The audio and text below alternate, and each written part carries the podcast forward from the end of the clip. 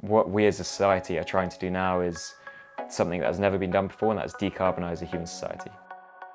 The climate jobs market in general is exploding. In the UK alone, I think it's over 6 million jobs being created by net zero pathways. The proportion of people who freelance is at an all time high. If you're a freelancer, you can scale your impact across multiple companies. And we're in this huge skills gap. We desperately need these skills. If you're a freelancer and you want to win work, the one thing that stands out and that will get you a role is specificity. If you try and be everything to everybody, you'll be nothing to nobody. We have such a good foundation. Like it's number one on Google. We have all of this interest. Next couple of years, building more learning partnerships, making it more valuable than not for someone to transact on the platform is going to be a key inflection point. The work that we're doing is pointless unless there is a climate impact. So, starting to measure things like what are the projects that we're doing, what are the potential emissions that have been abated, reduced, or avoided by those projects, and what percent of the work did the freelancer do. So that's something we want to start measuring. The 1.5 degree limit is achievable. 1.5 within reach. So to keep that 1.5 goal in sight, a 1.5 degree budget. Vital 1.5 degrees climate target. Как порог полутора градусов будет достигнут. À 1,5 degré. The climate time bomb is ticking. Hello, you're listening to the Climate Podcast from 1.5 Degrees DAO. I'm Julia Mariasova, one of the co founders, and today we're talking to Nick Valenzia, the founder of the climate freelancers platform Leafr. In today's episode, we are exploring the rapidly growing need to connect climate professionals with the urgent need for the expertise in decarbonization and sustainability. So, if you are a freelancer seeking opportunities in the climate space, or a business manager looking to harness the power of a freelance workforce, or just simply curious about the vital connection between jobs and climate action, you are in the right place. Nick, thank you very much for your time today. Thank you for coming to our podcast. Why don't we start with the introduction? Uh, could you tell us a bit more about yourself and provide a brief overview of your background and what inspired you to create a platform specifically focused on freelance opportunities in the climate space? Yeah, uh, sure. So I'm Nick Valenzia, founder of Leafr. Um, is a climate freelancing platform, uh, and my my journey to it. So I started my career in consulting, um, and consulting is great for giving you this like a really good set of skills which are really applicable, really variable. I didn't really thrive, and I didn't really find any projects that I wanted to do for a few years. I knew I loved design. I knew I wanted to work within the impact space. I was interested in environmental issues but I was getting put on projects that weren't really a match for those aspirations. A few years in, the stars aligned and I got onto a project in East Africa, which was working in design and products, and I'd always wanted to do that, build products and services, and um, ended up leading teams doing that in that region in Portugal, the US, UK. And I left and started a social enterprise, which was called Voice Pals, and it was attacking elderly loneliness, and it was this matching marketplace. Uh, Voice Pals had really good word of mouth, and I felt like it was solving a good problem, but I came to a point where I realized that I couldn't really scale it because I didn't have the skill sets. And at that same time, I was mentoring climate tech startups and really wanted to get into the space. I went to study an MBA and had a bunch of questions in my head about, you know, how you might scale platforms and um, how you might create sustainable businesses. And the MBA didn't really answer any of those questions, but it did allow me to learn more about the intersection of climate and business. Um, and it was a sustainability and climate focused MBA in Oxford, so a lot of the classes were on those issues. And then I left and wanted to freelance and wanted to freelance in the climate space and couldn't find any any platforms that would offer me those those kinds of opportunities. And at the same time, I was chatting to companies and often I would get asked, you know, do you know anyone with carbon accounting skills or supply chain skills? And was just seeing this this friction on both sides of the marketplace because I couldn't see any platforms that would allow me to freelance specifically with these companies. And so I just made this website, which took a day or two. And the website was pretty basic. It just said, you know, it's a climate freelancing platform, some profiles of, of friends of mine who wanted to work in the space. And I put it on a Slack channel. And um, that week I had three different companies get in touch and over 100 people sign up. And it's kind of snowballed from there. And now we have over a thousand people on Leafr. We have 40 different projects shared from different companies across EU, the US, the UK, and it's all with the aim of, of trying to attack that, that point of friction, that, that skills gap that there is in the climate space. Why did you decide to uh, focus on freelance jobs and not permanent or both? So the the permanent job space is pretty well covered in the climate space. You've got you know Terra.do and Climate EU work on climate who um, who are all doing like amazing work in that area. But I think there's a couple of different there's a couple of interesting things about freelancing. Number one, it's a super scalable model. So not only scalable as a business, but if you're a freelancer, you can scale your impact across multiple companies. And we're in this huge skills gap. We desperately need these skills. And having someone who is an expert and who's able to work for multiple companies in a year and spread their expertise adds a lot more value, I think, than locking them into one institution. And otherwise, um, I saw it as a gap. I mean, there's a very different set of infrastructure that you need to run freelancing platforms, and it wasn't really being served. And I think so. I read the other day that the proportion of people who freelance is at an all-time high, and it's this huge trend. And so there's also a market that needs to be served on that side as well.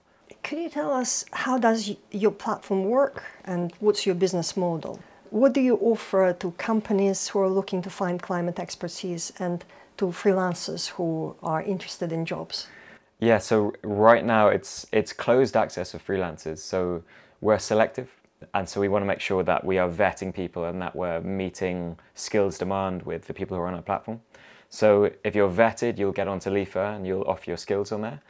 And we're bringing the ability for companies to find you directly and contact you. But the way it works at its most basic form is a company comes on, they post a project, people apply, and they apply within a range that's set by the company. And then the company can take them through to interview and take them through to the project if they want. And then if you're a freelancer, the whole point of Leafr is to make it really easy for you to find that work. So we help with admin, contracting, and invoicing. And for companies, the same same philosophy. So we help with vetting people, you know, making sure they are who they say they are. Again, supporting you with making sure that your payments are correct. And so just trying to make that experience easier for both sides as well. Um, and then in future, we've started doing this a bit. We have a partnership with Oxford, but in future, we want to start um, offering more climate learning modules because we gather some good skills data and we want to start saying if you if you get onto Leafr, you can find really targeted learning modules which are applicable to your experience, your aspirations as well. And we think that's a better value proposition for companies because people are better trained on Leafr. So that would be your revenue stream to sell courses to both freelancers and also to the corporates. Yeah, so a couple of revenue streams. One of them is so we take a fee per project. So um, it's a varying fee, but the crucial thing is it doesn't come out of the freelancer's rate. So it's always additional to theirs. It doesn't cost you anything to work with us, and that is just paid by the company. For shorter projects, we'll take a matching fee, which is a, a one-off, or yes, we'll we'll have revenue streams where we just will have referral fees, for example, with with learning courses. So if I'm a freelancer and I want to get registered on your platform, what kind of information would you need for me to submit to you? So at the moment, it's a very short description, your LinkedIn, and then a set of skills that you that you think you have. And then we put you through our vetting process, and there's a set of proof points that you need to hit. If you if you kind of pass and it's you know 100% marks, then you'll go straight through, you'll be accepted. But for a lot of people, we'll take you through to a short interview, and that is just a set of questions just to check off you know, if you don't have experience in climate, are there other ways that you can add value? Because a lot of people want to move into the space, and we want to. We don't want to just close the platform to anyone who doesn't have any experience because it's a very new space. So checking off that, for example, you might have great design experience, or um, you might be a really good data scientist, and um, checking those things off, checking that we'd be comfortable putting you in front of a client, and then if you're accepted, you'll you'll come on. So basically, after you go through the checks, the, then you get access to the jobs which you publish from the companies. Yes. Uh, okay.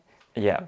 Um, So- and we've got a we have quite a long waiting list, unfortunately. So a lot of people want to use us. They're, we're number one on Google, and I think we want to be selective and also not unbalance the marketplace and make sure we have supply and demand balance. So there's now a two month waiting list for freelancers.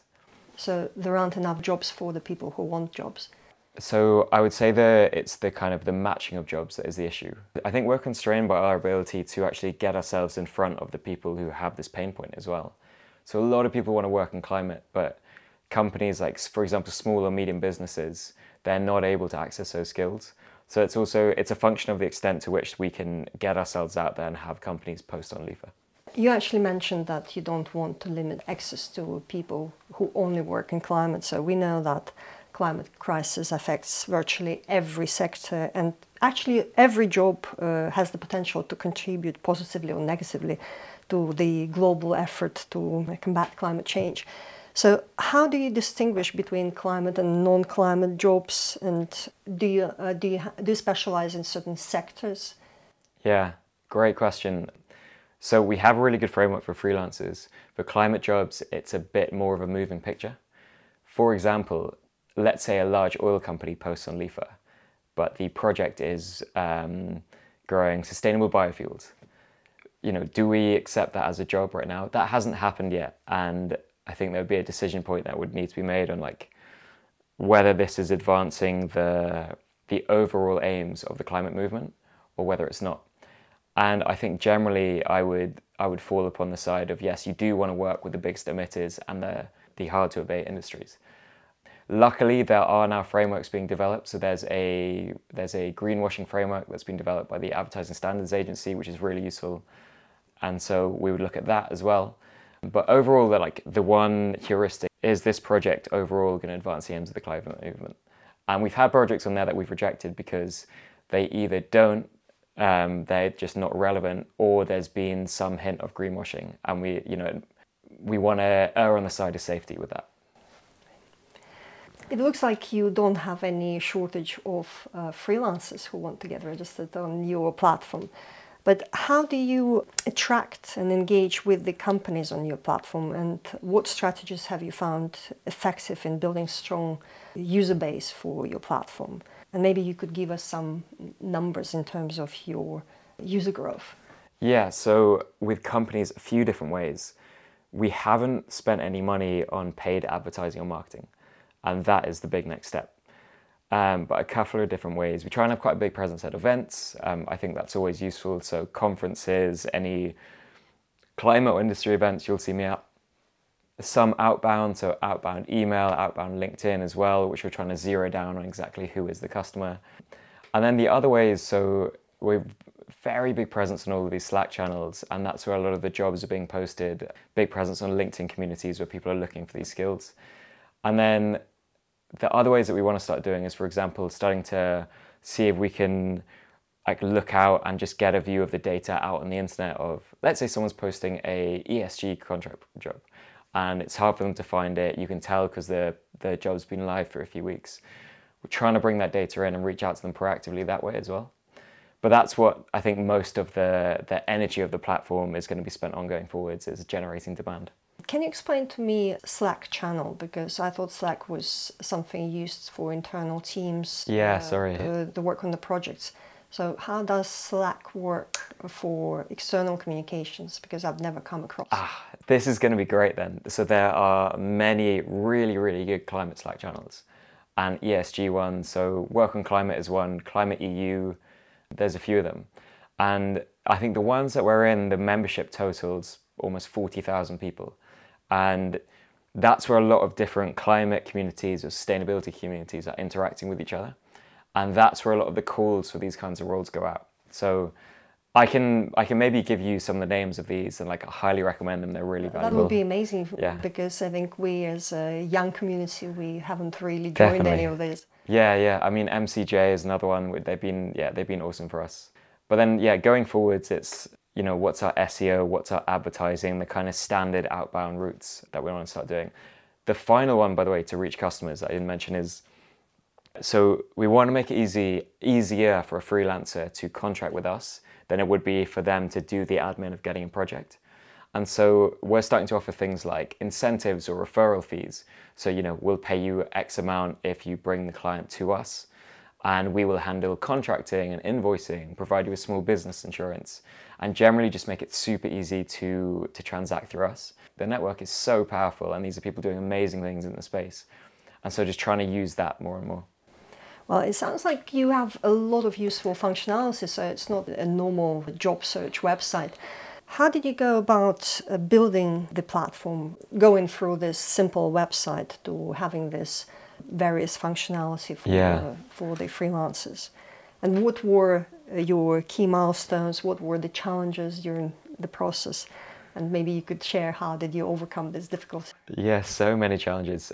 So what I would say, I don't know when this podcast is going to go out, but I think it'll be probably early September that the new platform will get released, and that is going to have far more functionality than it than it does now.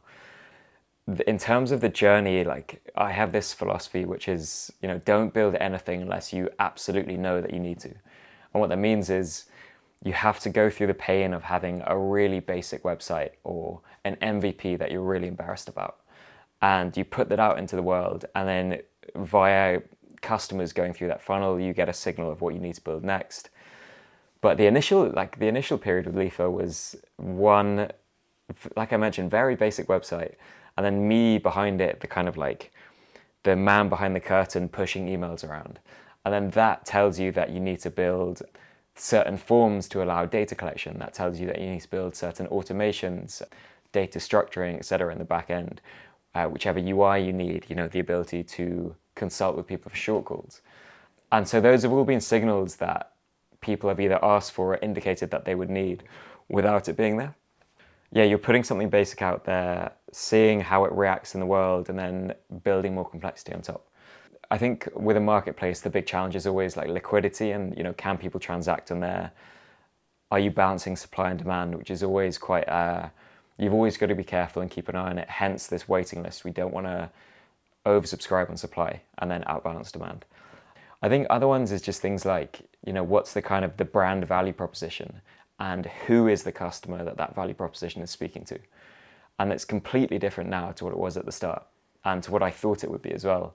And so it's overall, it's while you're building this feature set, how are you also telling the story of that feature set to the person who's coming on and telling that story instantly as well? Because you really only have a few seconds of people's attention. I could go on all day about all the challenges that we have, but I'll, I'll, st- I'll stop there. Would you say that finding funding is one of the biggest challenges? Yes, I don't want to like, it's a really difficult funding environment at the moment. And so I don't want to make out that it's it's been easy at all because like we're just starting out this journey, but uh, we've been really lucky. We've had a few initial angel investors um, who've been like excited by the vision and our mission, which has been awesome. And That gives you like that kind of early momentum is all important.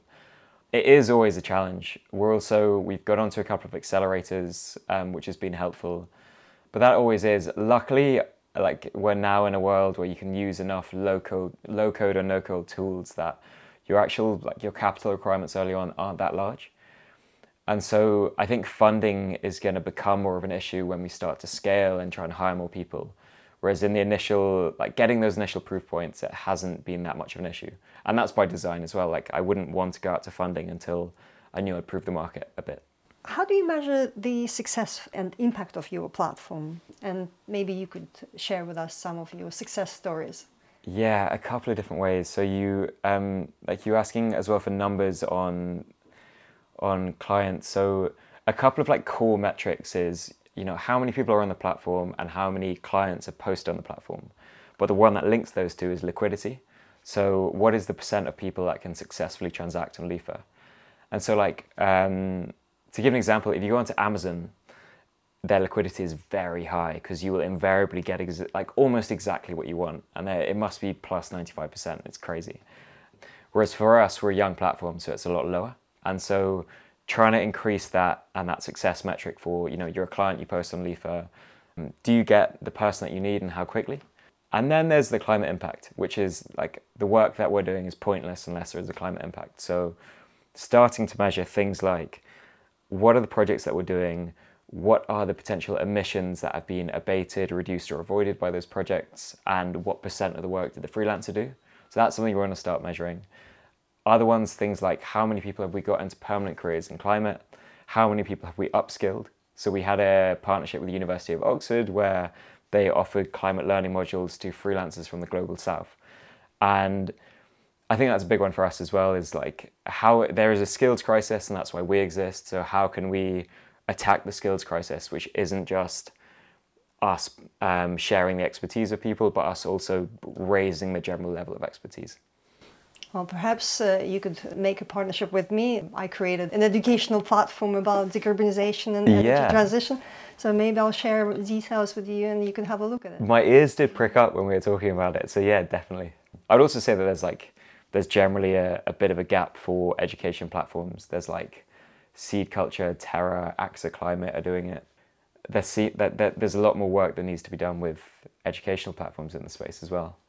Well, thank you for that. I, I don't think I ever talked about myself on, on my podcast. so thank, thank you for, for this opportunity. My next question is What are your plans for scaling and growing the platform in the coming years, and what's, what's your vision for your platform? in the next couple of years, we have to focus, and that means focusing on the UK as a market and some specific pain points within the UK. I think we're like in a really good position. Like I was thinking about this last night. We have such a good foundation. Like it's number one on Google. We have all of this interest. Clients are coming back and sharing again. So there's obviously something strong there, but that's just a foundation next couple of years, building more learning partnerships, making it more valuable than not for someone to transact on the platform is going to be a key inflection point. And then the vision, like the thing that really excites me is, so as a freelancing platform, you're gathering like a quite a rich data set fundamentally is not only on skill levels of people who are on there, but every time a client comes onto Leafr, they are telling us quite a lot about what their pain points are and what they want to do. So you share a project and you have this description that's awesome data for us. It's really, really rich, and it's telling you that companies in the space who want to become more sustainable have these kinds of pain points. The, the big vision for Leafr is to use that set of data and then use our network of experts. And these are people who've delivered multiple projects in the space who are completely specialists at what they do, and work with them to try and build tools and products that scale those projects. So, to give an example, let's say companies are asking us for LCAs, these are life cycle assessments, um, you know, tell me what the emissions impact is of certain product. And there's, we're getting, we're seeing trends in the data. So five, 10 projects that are asking for LCA. So there's obviously a pain point that a solution in the market isn't proving or isn't meeting. And if we can work with the people who deliver those projects and build a really user-centric LCA tool, then I think that's an awesome opportunity for impact that is one example. I think there are many more that the data will tell us. Yeah, it's something I'm so excited about with Leafr, and that's the that's the kind of we have this platform, and that's really one of the things we want to build on top of it. How do you see the freelance climate jobs market evolving, and how do you see the role uh, of your business in these developments? I think it's going to grow. I mean, I hope it grows. Um, so the climate jobs market in general is exploding the big misconception that people have is that while it is true that everyone is flooding into the space, so people think, you know, this the jobs market is going to shrink because everyone wants to work in climate right now. But the jobs market and the the demand for jobs and the number of jobs is growing. It's not getting smaller. So and that's because there's just there's such a demand to decarbonize and there's far there's way way more jobs than there are people. And so I think the, that's a big misconception there. And I think the jobs market will just continue to grow. Um, in the UK alone, it's something like six, I think it's over six million jobs being created by net zero pathways. But there's a huge proportion of workers within that that just don't exist and we're not creating the skill sets for those. So there'll be more demand in the space, I would, I would imagine, um, unless there's serious interventions done on the education front by the government or, or by other companies. And then in the freelancing space, I think like there's generally been a loosening of regulations with where you can work and who you can work for post COVID, which is really, really helpful. It means that you can get skill sets from which are hyper localized in places like East Africa or South America, where if you're a company who wants to operate in that space, previously it was really difficult for you to find those people. So I think that environment helps as well. But then otherwise, in terms of freelancing in general, there's like a perception of it that it's like a lifestyle. And I think what you're saying more is that there's this set of infrastructure that hopefully we're helping to create, which is making it really easy for anyone who would have previously been in a really stable job uh, with a salary to now be in a really stable role as a freelancer, but do that consistently for companies over years. So I'm generally seeing that it's kind of it's going in this quite a positive direction. There's quite a rich ecosystem there. Given that the freelancers market is growing so fast, surely there are other freelancers platforms already in place, maybe not specializing so narrowly on climate and Yeah. sustainability. Do you find that uh, these are serious competitors to you, and maybe there is something unique about your platform which will give you advantage compared to these platforms? Yeah, so I think the first thing to say is so we're single service, single brand proposition. So the whole aim is to be the go-to place for climate skills if you're not looking for someone for a, for a permanent role. In terms of freelancing platforms, they are very, very general, and that comes with an issue of, of kind of vetting and like, is this person who they say they are? How sure am I that you have the right skills? And on places like Upwork or even LinkedIn, you get like a reverse network effect where you'll post a role and then you'll have to sift through potentially hundreds of applicants for a project which if you're hiring it in you might not even have the skill set to vet yourself you know? Like very many people are hiring sustainability managers or carbon accountants for the first time. And so coming to us as a place where you're sure that it's single service that everyone on there's been vetted i think is one. But secondly our competitors I, aren't really other freelancing platforms at the minute it's consultancies so these are your either PwCs or McKinseys of the world, but also the smaller boutique ones, because the market that we're going after is you know small, medium-sized businesses, and you know they're they're trying to bring these skills, they're trying to hit reporting deadlines or regulations, and those are the ones we want to be competing in, with. And I think we do. Like it's far faster and far cheaper. And in my opinion, I think you get a much more spe- uh, specific skill set to work with a platform like Leafr than it is to work with a consultancy. Having been a consultant myself, where you're you're bringing in anyone from across the organization who's inflating their their skill sets on a slide just to be able to meet that contract. I think there's quite a clear value there. That's really cool that you're challenging uh, big consultancies uh, in, in your work. What advice would you give to freelancers looking to find opportunities, and what guidance would you give to your clients seeking to hire climate focused professionals? Um, I mean, come on to us if you're a freelancer. I think also, though, from my experience from them, like there's been hundreds and hundreds of applicants to projects on Leafr, and I look at them all. We also rate them all. If you're a freelancer and you want to win work, the things that stand out, or the thing, the one thing that stands out and that will get you a role is specificity. So like, don't try and be a jack of all trades. Generalists don't really get hired um, you just end up being if you try and be everything to everybody you'll be nothing to nobody and being really specific about your skill set you know what is exactly that you bring and for which kind of customer and you'll find that if you if you target quite a small market with that skill set you can then kind of expand out in almost concentric circles of we can do a slightly different market or i can build a adjacent skill set on that and then for clients again come to us but i would also say the one of the pain points that we've seen is like I mentioned, people are trying to hire these skills for the first time. You know you have the problem, or you know you have this regulation, but you don't know exactly who it is or the skill set that you need. And so, like, talk widely to a set of people who are familiar with the space before making these decisions. Let's say you need a carbon accountant. It's very easy to hire someone who is a carbon accountant, but they might be looking at a completely different, you know, scope one versus scope three, or a completely different industry to you, which doesn't really translate. And we're bringing in the ability for you to have multiple interviews and multiple short calls um, to do that. It's very, very costly for this work to get redone and to, for you to redo your reporting or to redo your strategy or to redo your implementation of that strategy. So, as much as you can, get like widening your knowledge base before you you take the step to hire someone is uh, would be my advice. Well, interesting because I, I have always thought that I'm a generalist because I also used to work in consulting uh, and even internally in big corporations. I used to do internal consulting where you actually go into different things. So, what would you recommend to people who don't have narrow specialization? Is, Yeah. it, is your platform not for them? I don't think you are a generalist. I mean, you've got like, we're sitting here surrounded by all of this like amazing equipment, and like this is not a skill set that most people have. Is the ability to set something like this up. Uh, Well, that's not what I, what I exactly meant. Filming and podcasts is my hobby.